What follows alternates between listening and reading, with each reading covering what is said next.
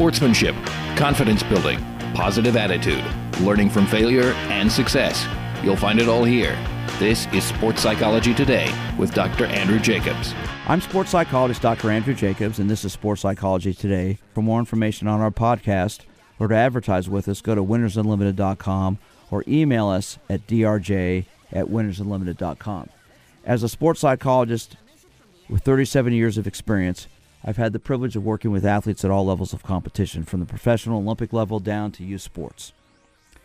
One of the things that enthralls me as a sports psychologist is the stories that people have who have overcome adversity, who have accomplished their goals.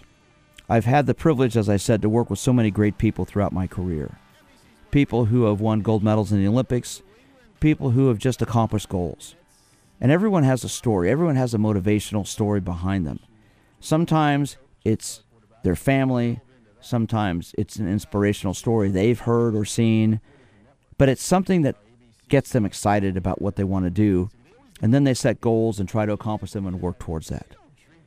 Today we're going to be talking with a, young lady who, in my opinion, has accomplished something very few people have done. Her name's Natalie Du Toit. She's a South African who competed in the Olympics as an amputee. In 2008 in Beijing, she swam in the Olympics as an amputee. She lost her left leg in a scooter accident as a teenager.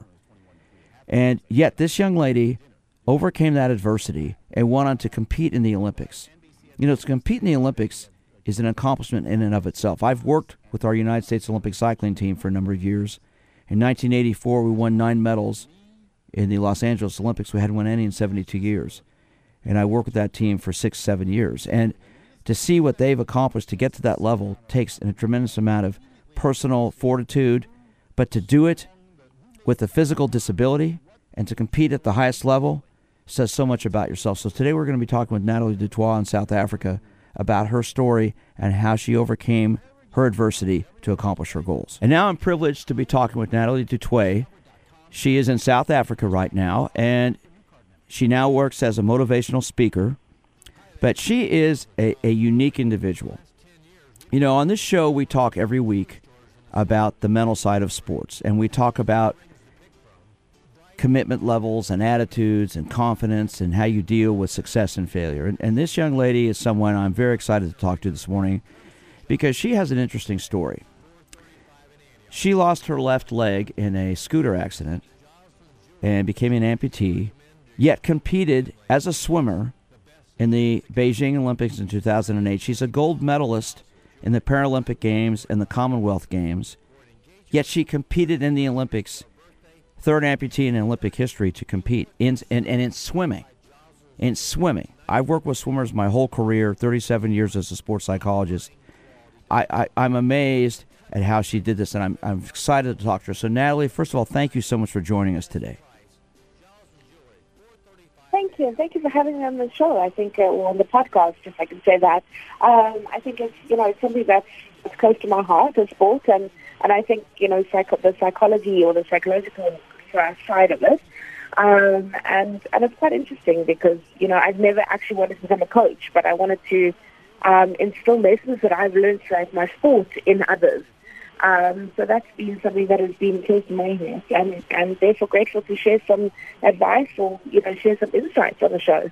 So I work with athletes on the mental side, and I am just fascinated by your story because to lose a leg as a teenager and then to come back and decide I'm going to keep I'm going to swim.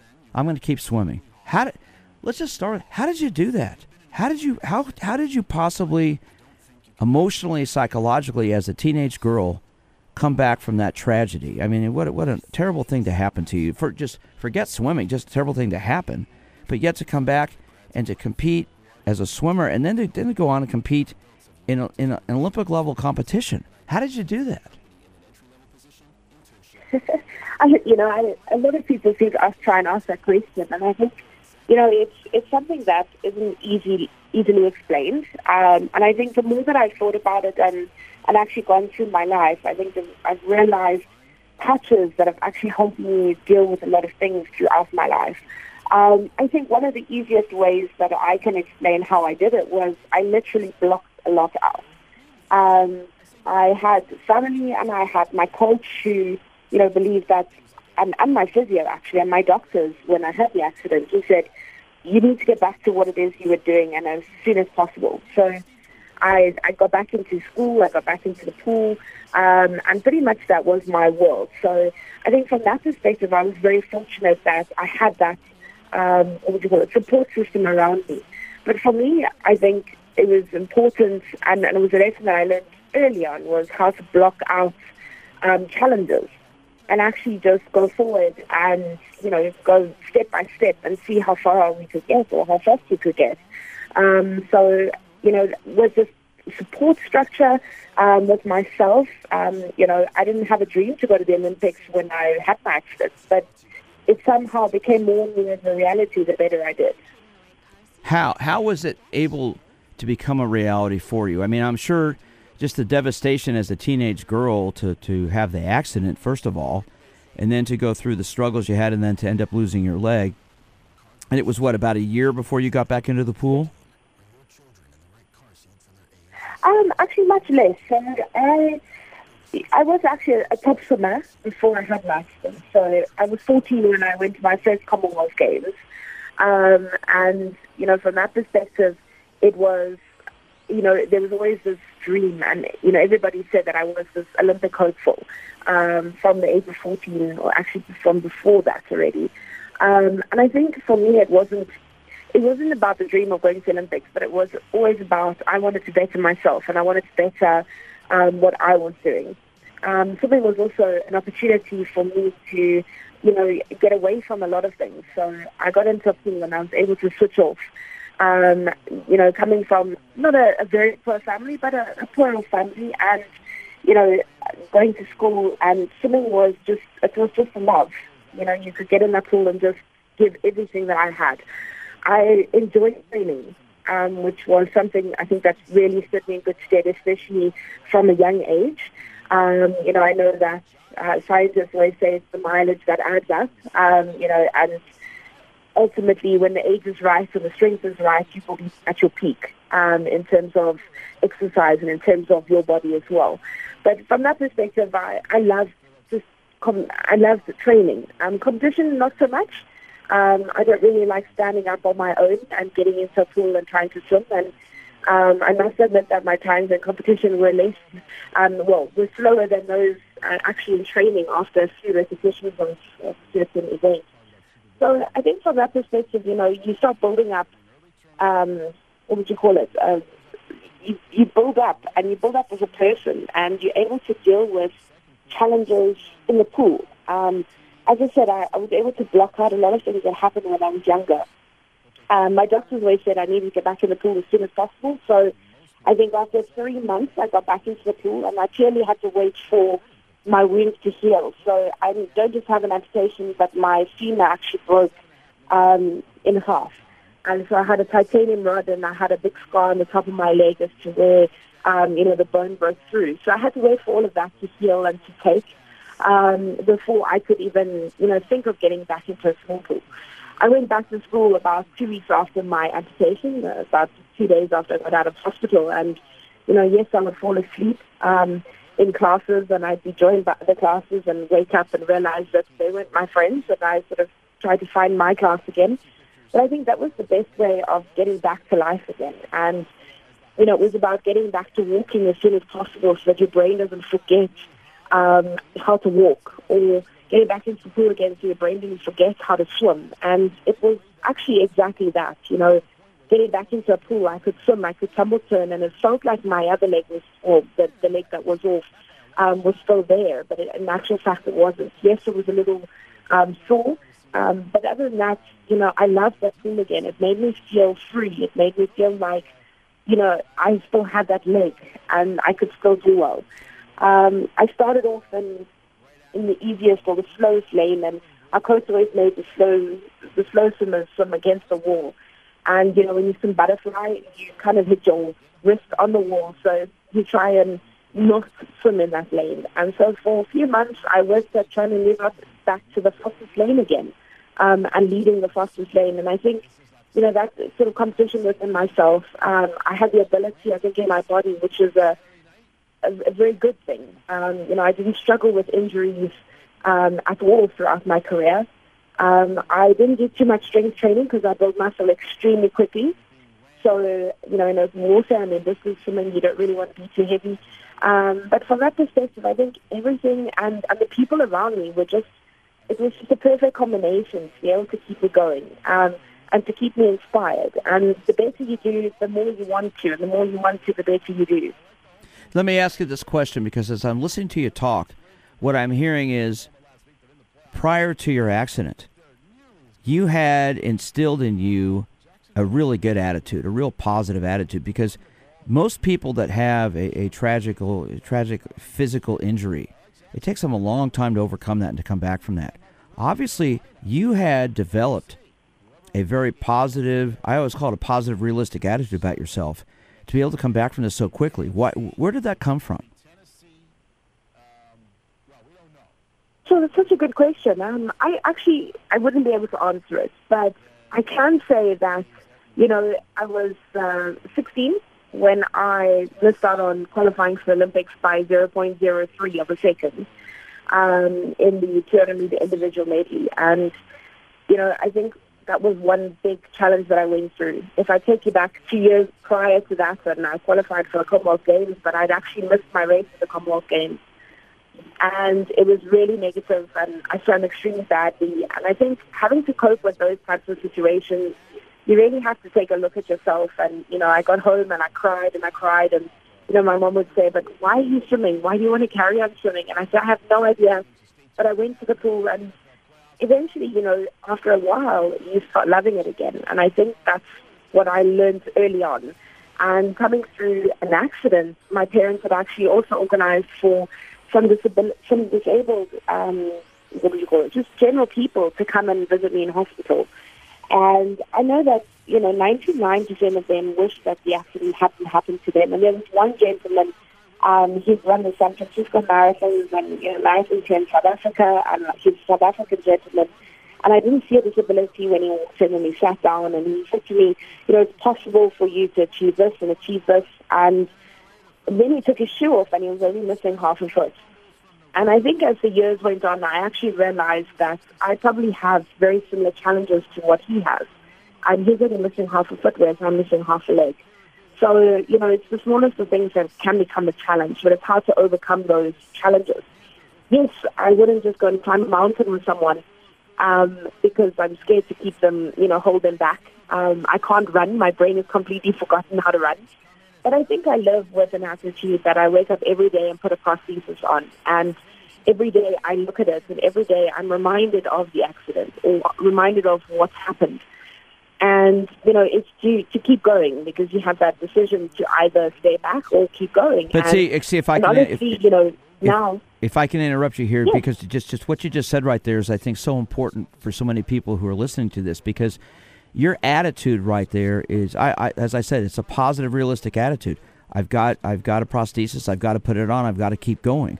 A lot of people in these situations will look at whatever the situation is that's bad for them, and they'll get depressed and, and they'll get paralyzed and they won't move on. What's what allowed you to do that? What allows you to keep moving on, Natalie? Because that's I think that's a trait, a characteristic that you've got that's unique to a lot of other people that, that they don't have. What do you think that is that allows you to keep moving on internally? You know, I have I I don't think there's one thing that you can pinpoint, and I've actually had a conversation with a few psychologists about this, and you know, because I say to them that everybody can just get up and walk off but if you just choose to do that. It's a choice, and you know, they all come back to me and say no, but some people don't have the ability to be able to be positive um, around all of that. So, you know, for me, it's been challenging to understand that. But I think, in terms of of of where I'm at, um, you know, if I can give an example, I I haven't been in a pool for eight years, and I decided, you know what, my back's giving me problems, my hip's giving me problems, and I should go and see a physiotherapist. But you know what? I'm going to get back into swimming pool. And I've done three training sessions in a swimming pool, and I can already feel myself feel better. And I think it's being able to see what is possible that keeps the dream alive or keeps you going. Um, and that's what's kept me going. As to what trait it is, I have absolutely no idea. I've had genetic testing, and just just very general um, genetic testing, and you know I've come up with um, a body type that doesn't have a lot of injury. So for me, it's to be able to just keep going. Well, um, I would, you know, I, even with my leg, that's pretty much my right. Yes. I, I always like to say you can have two athletes who are physically the same, but the one with the stronger mind will come out on top. Obviously, because of your your disability, Absolutely. your disability, okay, you mentally have to even be that much stronger, and that's it's amazing to me what you've done here because so many people who are physically you know together they don't have a disability they can't do it you you you have overcome them even with with the situation you've had to live with. And to me that's that says so much about your confidence level your attitude. I, I always talk about four key words preparation focus attitude and confidence as the keys to success. And it sounds like those four words are, are part of your part of who you are and part of what you're about. And it's that that especially the confidence. You've got a tremendous amount of confidence natalie with yourself to do what you want to go do. And that to have accomplished what you've accomplished to me is an amazing story You know, I think I think definitely it's, it's part of all four of that. And if I don't have all four, it would be it would be others that actually fill those gaps. And throughout my life, I think, and I, I mentioned right at the beginning, is one of the, the best things that I could do was block out. I could block out that I have one leg. I could get in a pool and swim as if I had two legs. Um, and I think it got to a stage actually in my disability where you know, it was I wanted some able-bodied, and people didn't actually see me as disabled. Um, I actually have people say to me, "But you're not disabled." And as time went on, my brain forgot what my leg was like, and you know, walking, I can't walk faster than what my computer can read. Um, so the swimmers would get on a train and would leave, and it would actually hurt me because nobody realized that I was left behind. But at the same time, I didn't want them to realize it, but I actually did want them to realize it. So it was being able to block those types of things out. Um, and being able to have one or two people that were there for me. I mean, my manager was there; she traveled with me, just trying to help me mentally with that part of it. Um, and you know, I, I haven't really been to see a lot of psychologists in my life. Um, I've probably seen one for uh, like three three sessions, and that was it. Um, but you know, for me, it was it was fortunate that I had people around me that could actually deal with me in my own arena, um, and and pretty much be a psychologist to me, but on a daily basis. So from that perspective, it was like family rather than, um, you know, having an outsider, which is perfect because you know you do fight a lot, and you know things do break down, but they change. And you know, it took me about four or five years to be able to change myself in terms of, you know, all the negative thinking because I would think negative straight away. yeah and, and that's you know, even with a disability, I would think negative. Yes, Yes, and, and, and that's that's this whole thing about negative thinking. It's so, you know, it, it, the researchers found that it takes 12 positive statements to overcome one negative. I would say for you, it probably takes three positives to overcome one negative. You you mentally are so strong with what you've been able to do, and I think that, that that's a tribute to obviously your upbringing, your support system. And, and as I'm listening to you talk, your support system has been very important to you. The people who, who you care about, who've cared about you, who've believed in you, and that's helped motivate you and spur you on to the success you've had, hasn't it?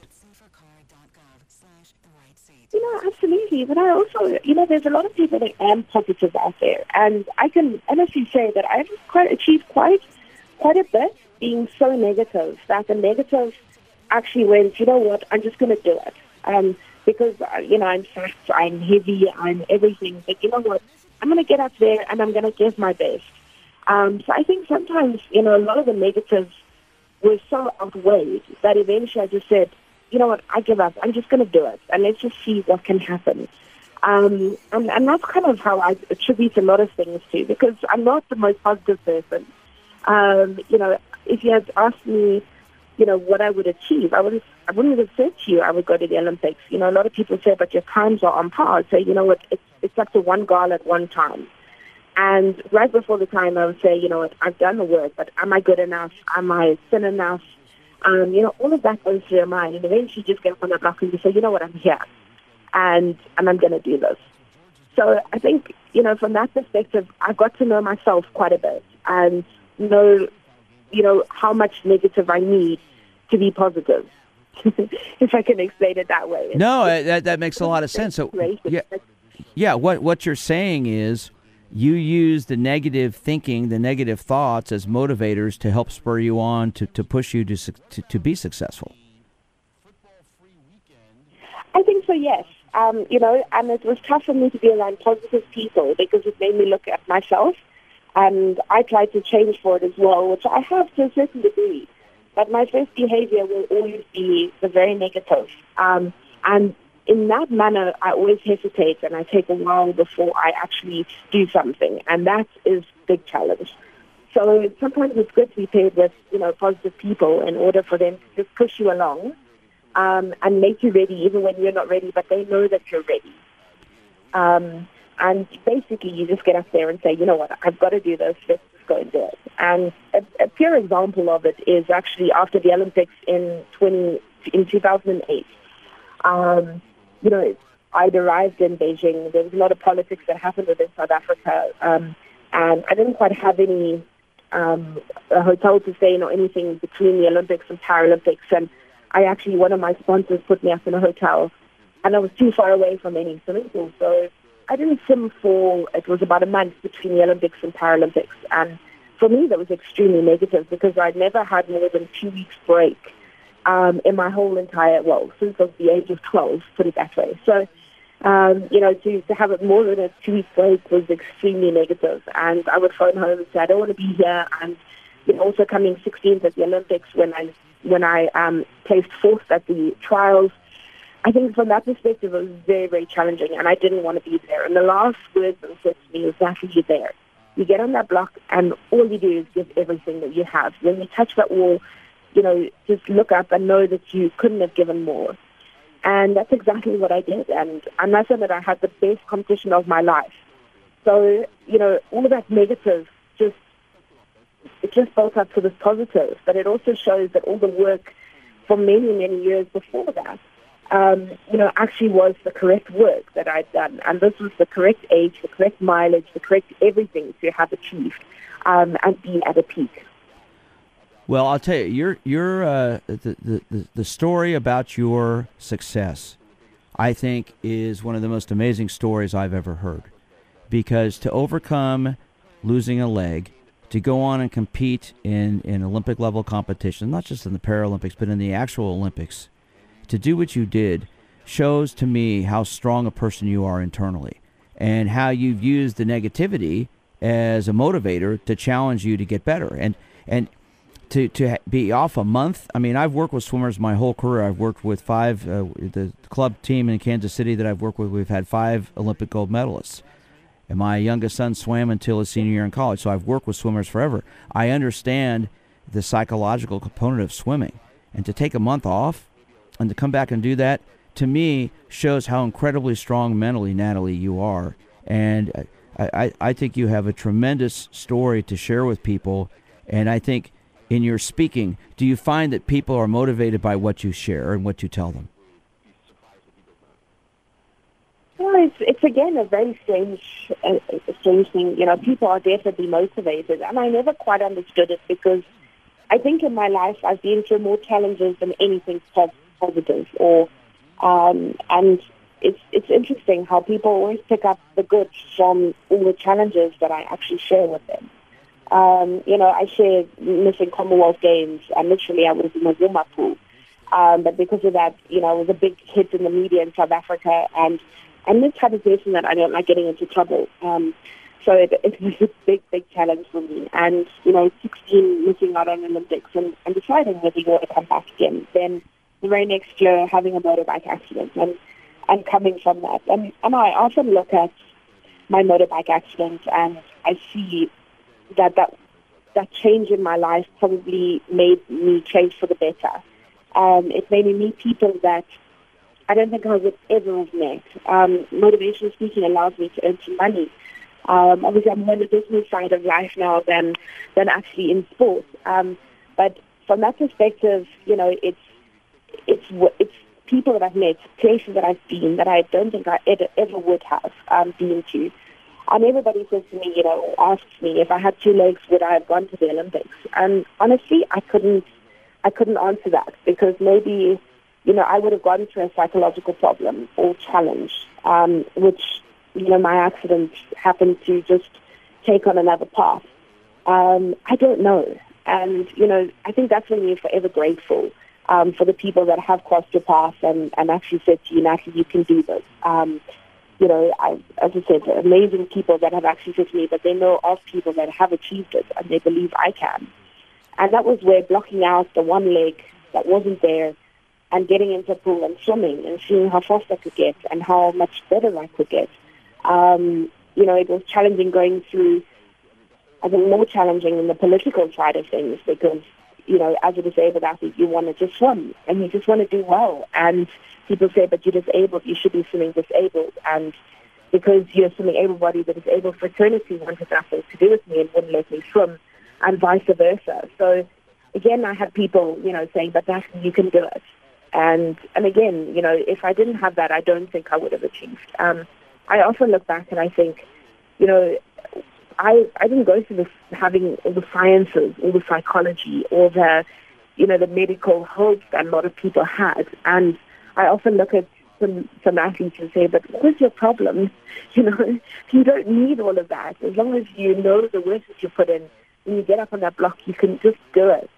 Um, but everybody's different, and I think that's what's special about it. Um, you know, trying to help little kids in the in the sporting arena, it's challenging because life has become so competitive, not just in sports, but in school life, in business, in everything. And I think that's been a challenge for me because at the end of the day, I just loved what I did, and I got more. I trained more and more. I, you know, got better and better. And kids nowadays are just starting so tough so soon. Um, so it's tough for me to see that, and and I think some of the lessons that I've learned in my life have come from my swimming career. Um, and and that's what I want to instill back in the youngsters. It's that love for it. It's that drive. It's that competition. It's it's being able to focus on things and get them done when they need to be done and not put them off till tomorrow. Um, it's to know that when you get up on that block, you know what, I can swim a 101 because of the work I've done, you know, previously um, in the lead up to this. And, and that's kind of how I work and that's how my team works. And I think that's what I'd like to instill in kids as well. Well, you know, in the 37 years I've been working as a sports psychologist, I have to be very honest with you. I, I don't think I've been as excited hearing anyone talk as I have listening to your you share your story because what you've overcome is tremendous and the attitude you have and the perspective you have and the way you've attacked this is is is exactly what I talk to people about all the time because you are you you are the perfect example of of, of success and I cannot thank you enough for joining us today on, on our show. This is a tremendous, tremendous story. And I sure hope a lot of people listen to our show because you're an inspiration. You're inspiring me, Natalie, listen to you talk because to do what you've done, to accomplish what you've done, and to have the perspective you have, if, if, if everybody had your perspective, we'd be, people be better. I mean, people would just have a better attitude and we'd be a better society. Your, your attitude about the way you've dealt with this adversity is tremendous. So I want to congratulate you on that. And I want to thank you so much for joining us today. So let me ask this question. If people would like to get a hold of you, I know you're in South Africa, we're in the United States. We've got the internet. People can reach anybody anyway, anywhere now. How can people get a hold of you? Um, simplest is just an email address, which is info um, for information. So INF for Freddie O for oxygen um, at nataliedutoit.co.za. Um, I think that's yeah, definitely the, the, the most simple. Um, obviously, I'm on social media as well, so N-A-T-S, Du Toit, um, on Facebook, Twitter, LinkedIn, um, etc. Um, you know, if I can leave one message with the viewers and, and you know anybody who's listening is, when I left the sport, um, I had a lot of well-known people that um, that have really been role models and mentors in my life. Um, one of them has actually passed away. And that particular gentleman um, said to me, but Natalie, you have, you're a success and whatever you do will be successful. And I had to walk away and think about what do they mean? What is it? Um, and to this day, I haven't really found out what it is or what they mean. Um, I just know that, you know what, whatever I'm going to do, I'm going to give it an opportunity and work the hardest that I can, I can work. Um, and, you know, have that tenacity and just give everything that I have. Um, and again, you know, it's been challenging throughout my business career, but I think from that perspective, those were the words that I live with every day is what makes you successful. Because in the swimming pool, there are styles and there are ways in which you have to swim, which you should swim. But, you know, someone like me, um, I didn't really have the legs, so I had to find another way. And there are other ways. There are other, um, you know, chances. There are other opportunities. So it's to go and find them and, and make them yours at the end of the day. Find your own rhythm in life. Well, it sounds like you've definitely found that for yourself, and the goals that you've achieved and you'll continue to achieve are a great example of that. Natalie, I want to thank you so much for joining me today. Tremendous, tremendous story, and, and I want to wish you continued success in what you're doing. I'm sports psychologist Dr. Andrew Jacobs, and you've been listening to Sports Psychology Today, produced in partnership with Washington Times. Great interview today with Natalie Du Toit, who's a disabled athlete from South Africa who's competed in the Olympics, the Paralympics, the Commonwealth Games. She's a champion in life for what she's overcome. For more information on our podcast or to advertise with us, go to winnersunlimited.com or email me at drj at winnersunlimited.com. And however you're listening, please check out our podcasts every week. Have a great day. You've been listening to Sports Psychology Today with Dr. Andrew Jacobs. Follow Dr. Jacobs on Twitter at drjsportpsych. For more information, go to winnersunlimited.com.